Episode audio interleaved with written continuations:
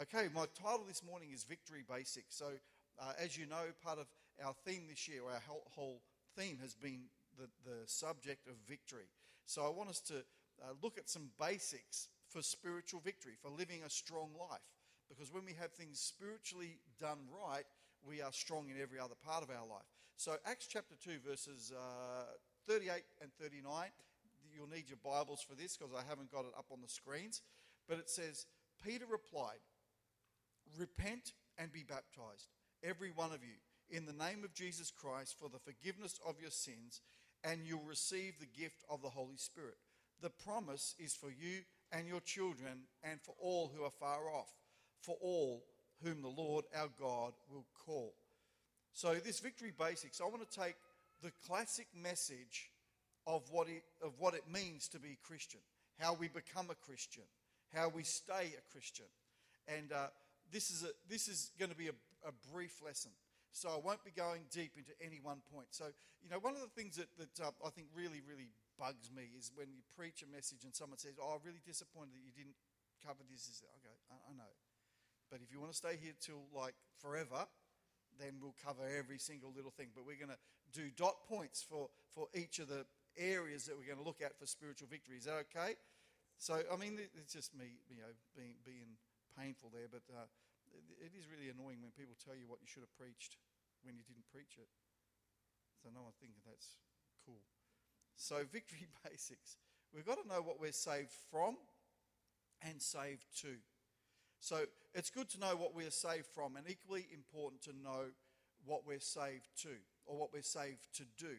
God has intended a way for us to be victorious, and He's given it all in a package called Jesus. So we're going to look at the, these four keys this morning salvation in Jesus up on the screen, baptism, which we mean baptism in water, being uh, baptized, uh, bapt- baptism in the Holy Spirit, a spiritual baptism, and the fourth one is serving the Lord, which is the purpose of the church, which is the purpose of every believer, is to serve the Lord.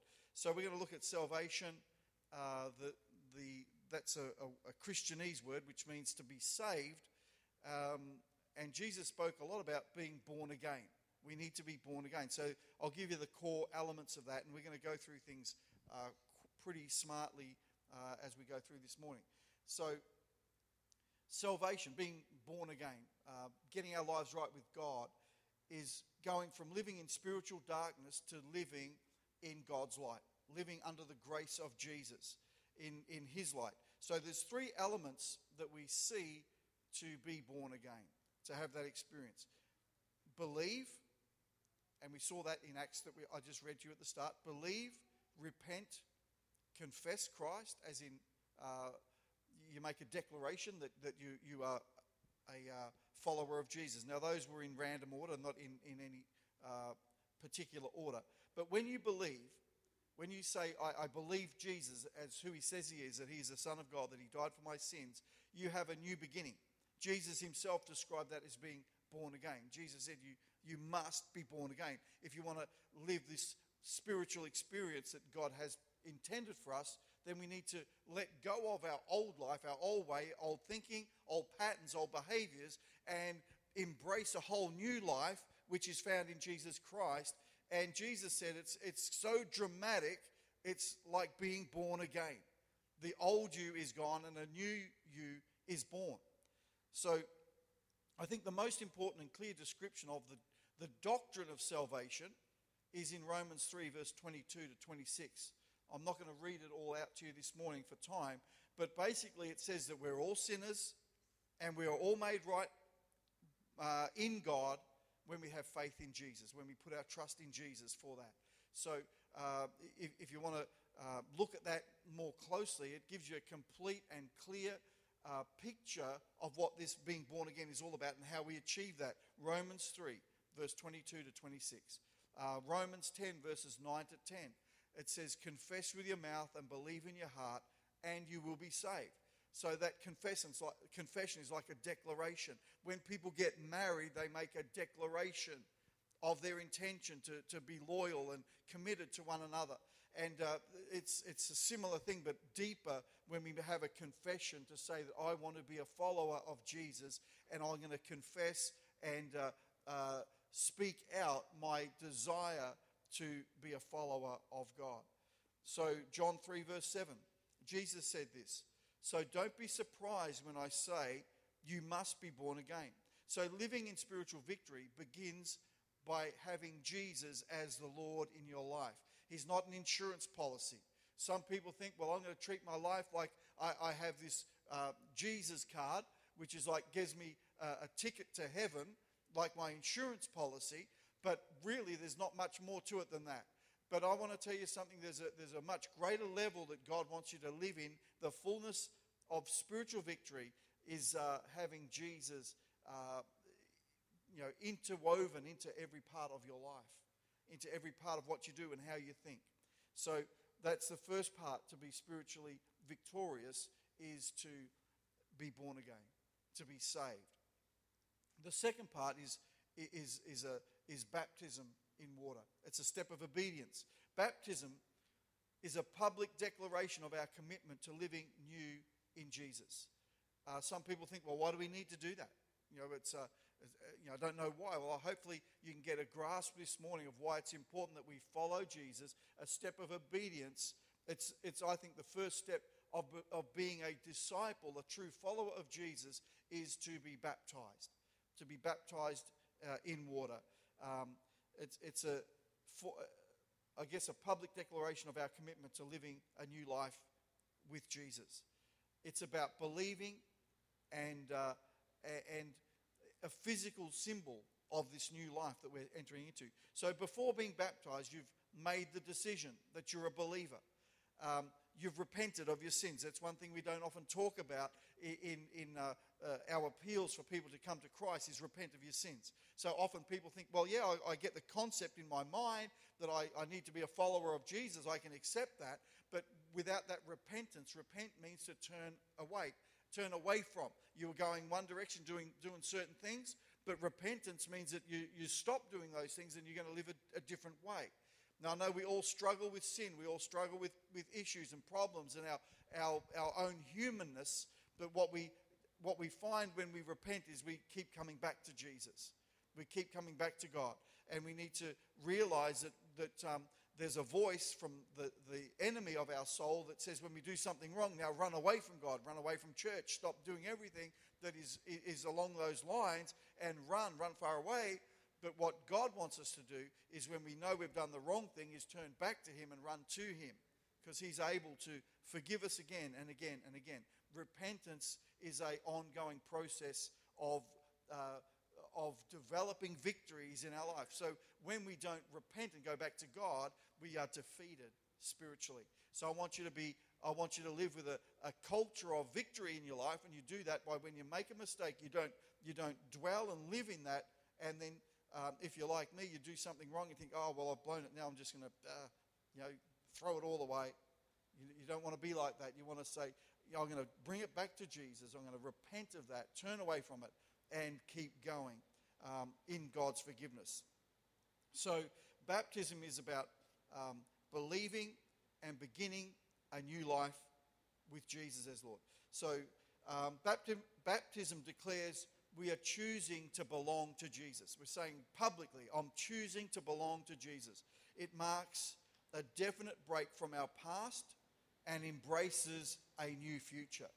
So, um, it's living in the grace of God. So in, um, in the Old Testament, it said the, the, the people of Israel, when they left Egypt, they were leaving slavery in Egypt. They went through the Red Sea. If you know your Bible stories, that's where the sea parted. They, they walked through the sea on dry, on dry ground. And it's described in, in uh, the New Testament is they were, the, the whole generation of Israelites were baptized uh, as they passed through that water it, it's marking a separation from slavery and stepping into f- freedom. Then again, a new generation of Israelites who have spent 40 years in the wilderness, uh, wandering around, waiting to enter the promised land, it says they crossed the Jordan River.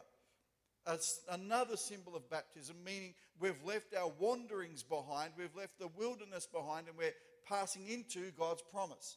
Now, I don't know where you're at today, but you might be feeling, well, I feel like my life has been, I've been enslaved by certain things. Well, you need to, come to Jesus and walk through the waters of baptism and say, well, I'm leaving the, the, the, the slave life behind, I'm going to enter into a free life. And perhaps you're in that place where you felt that your life has had no purpose, your life has been a, a, a um, constant wanderings, con- constant uh, uh, feelings of, of uh, no purpose or no reason, going around and around in circles. Well, you need to go through the, the, the baptism as the people of Israel did, the baptism through Jordan, which says, I'm no longer wandering, but I'm entering into God's promised land. So hopefully that, it, that they're pictures of baptism and what it can mean in our lives. But it marks a definite break from our past and it embraces a new future. So, living in the grace of God. So, baptism is a statement of faith, it's a statement of obedience um, that Jesus is our Lord. Romans 6, verse 4 says, For we died and were buried with Christ by baptism. It signifies Jesus' death and his resurrection. And just as Christ was raised from the dead by the glorious power of the Father, now we also may live new lives. So baptism is, is, is powerfully symbolic, but it's also powerfully spiritual.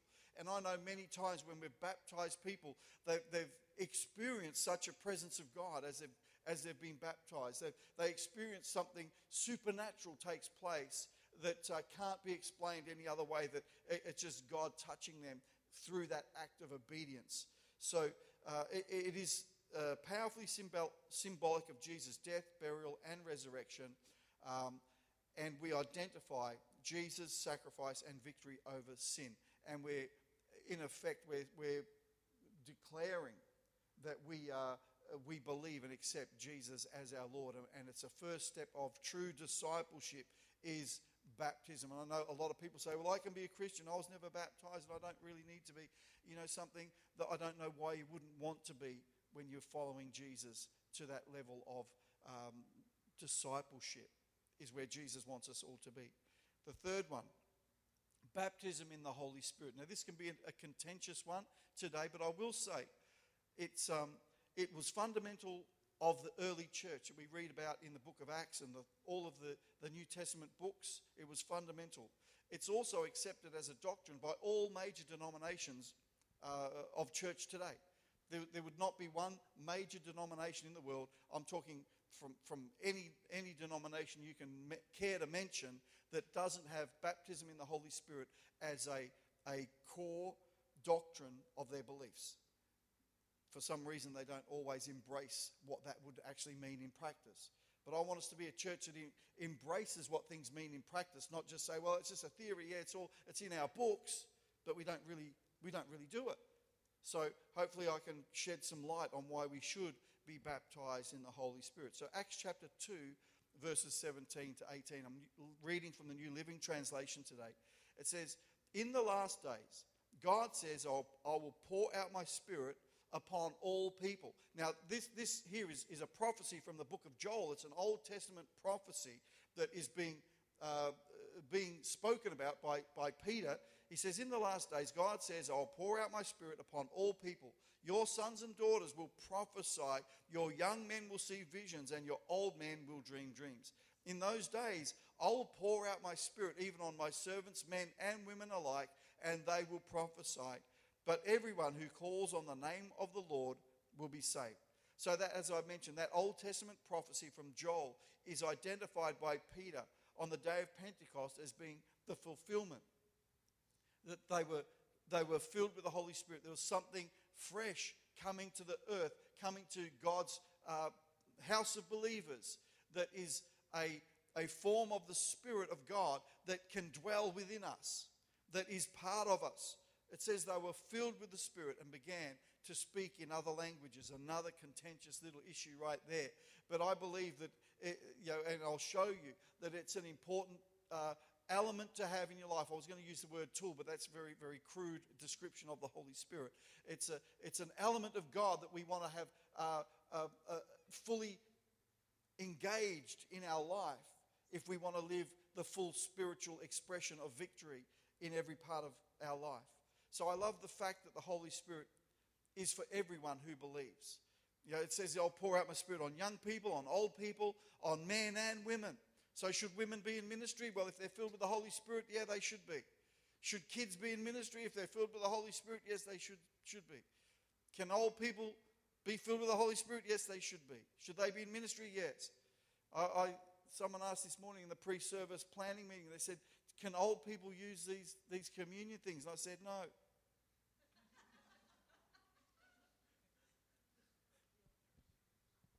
I think that means I must be officially getting there. But you get, it talks about a spiritual language that has power over our weaknesses in spiritual things. Romans 8:26 says, uh, when we don't have the words to express our spiritual need, that we, we get words from the Holy Spirit. In some versions of the Bible, it says we, we speak in groanings too deep for us to understand. And I'll tell you something, when, when you're at that point in life or that point of, of uh, decision sometimes, you think, well, I don't even know how to pray or what to pray. You might just feel so utterly empty or helpless sometimes. That's when you need to draw upon the Holy Spirit that is in you and begin to speak in a heavenly language that you, that you can't learn in a school, that you can't develop by, by uh, being taught. It's something that is gifted to you by the Holy Spirit. Baptism in the Holy Spirit matters if you want to live up to the full expression of your faith. And uh, there's, there's, I'm not going to go into all the details of it, but there are many stories in the New Testament where there was a church of believers and uh, they're visited by the apostles and they, they start to talk to them about Jesus and baptism. They go, oh, yeah, we've done all that stuff. And then they said, Well, you're filled with the Holy Spirit. And they said, We didn't even know there was a Holy Spirit. And it says that, that they laid their hands upon them and uh, they received the Holy Spirit. There's, there's a whole um, other angle that we could go down this morning of laying hands on people to receive the Holy Spirit. But um, I just want to encourage you to be baptized in the Holy Spirit. It does matter if you want to live up to the full expression of your faith. So I just believe that, that, uh, uh, that there is creativity, there is art, there is, there is uh, engineering, there is all kinds of um, amazing creativity that is released when men and women are filled with the Holy Spirit things that you, you, you couldn't think of, uh, you, you, can, you can know because you've got the Holy Spirit in, uh, invigorating your mind. So be baptized in the Holy Spirit. It's really, really important. And I think the, the fourth one this morning that we're going to look at is serving the Lord. The purpose of the church is to serve the Lord. So the church is not a social club. Get this, it's really important. The church is not a social club that exists to cater for its members. Its members exist to cater to the needs of the world. So I, I know our instinct is, is bent towards our, our comfort and for others to serve us. Um, and, and, when we live like that, we lo- lose the urgency to reach the world, to help others. So we need to realize that uh, we're not a social club that exists to cater to its members. So um, we've got to find ways that that we serve the world, not, not cater to our comfort. Matthew 5, verse 16, in the New Living Translation, in the same way, let your good deeds shine for all to see, so that everyone will praise your heavenly Father. And I've underlined the most important parts of that, of that verse there. Let your good deeds shine out for all to see, so that everyone will praise your heavenly Father. So when we do something good, it's not, oh, praise Rob oh, praise Jansen, oh, praise your name. It's like we want people to see God through the good things that we do. So, Romans 12, verse 1. And so, dear brothers and sisters, I plead with you to give your bodies to God because of all he has done for you. Let them be a living and holy sacrifice, the kind he will find acceptable. This is true. Uh, this is truly the way to worship him. 1 Corinthians 12, verse 5. There are different kinds of service, but we serve the same Lord. We've got to discover the service that God wants us to complete, that God wants you to complete as an individual. You want to uh, discover those things. So, uh, Ephesians 2, verse 10, it says, for, for we are God's handiwork, created in Christ Jesus to do good works, which God prepared in advance for us to do. So, could I just have the musicians come and, and join me again?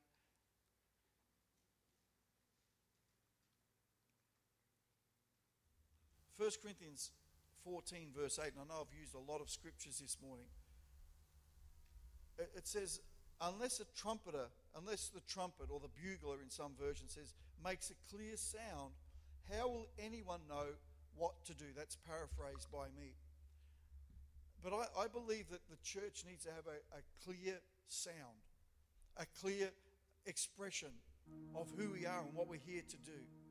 And part of that is knowing how to be saved, knowing why we need to be saved, knowing why we baptized, knowing why we are filled with the Holy Spirit, why we need to serve in the house of God. We need to have a clear sound that is fundamental to the beliefs in which we have.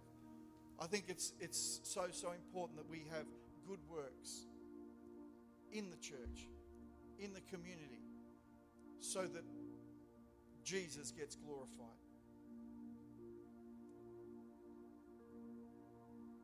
We need to make it plain and clear what we're here to do. So when you get saved, when you get born again, when you have that experience, God sets you up on a pathway for a future with a plan that is that, that brings glory to Him and it gives your life a purpose. And one of the things we do here, and Beth did it this morning, is we want to help people wherever they are in their journey.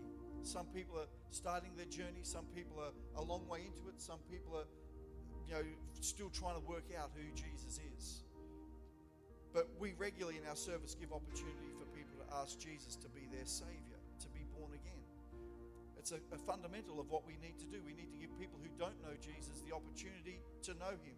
In Romans, again, it, it talks about how will they ever know unless someone tells them. And that's what we exist to do as a church. We have you know, the, a, a policy of trying to include all people in, in what we do to serve and use their gifts. Uh, we, we have things like life groups and uh, there for connection for people to grow in their faith with others um, and to have pastoral care at a more uh, closer level. We have growth track courses that help people discover um, their, their, strengths and, and find out a little bit more about our church because we want to give a clear sound of what we're here for. I encourage you to be activated, to live complete, fulfilled, and victorious in your life. Be born again. Be baptized. Be filled with the Holy Spirit. And serve the Lord. We've got to follow Jesus with a purpose, be productive, and be victorious. We've got to pray for people to ask Jesus into their heart. That's something that we want to do as a church. But I guess for those here already who are believers, uh, I want you to to sing this song this morning as a declaration that, Lord, I'll follow you into the next stage you have for my life. I'm going to follow you anywhere.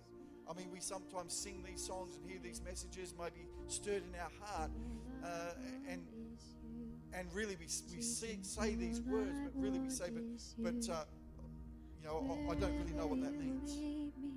But I want to, I want us to get to that point where we say, God, I, I give you my life. And I know that you know, we're, we're all going to interpret things differently this morning. But I want you to really consider the words that we sing and the, the declarations that we make and say, Jesus, I will follow you. Wherever you lead me, whatever you take me to. All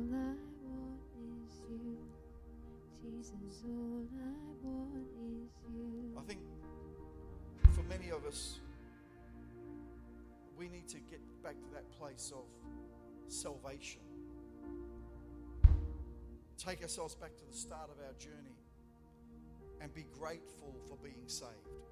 Because I think that's the, the biggest, one of the biggest blockages that we have in churches today is people who forgot what it was like to be saved.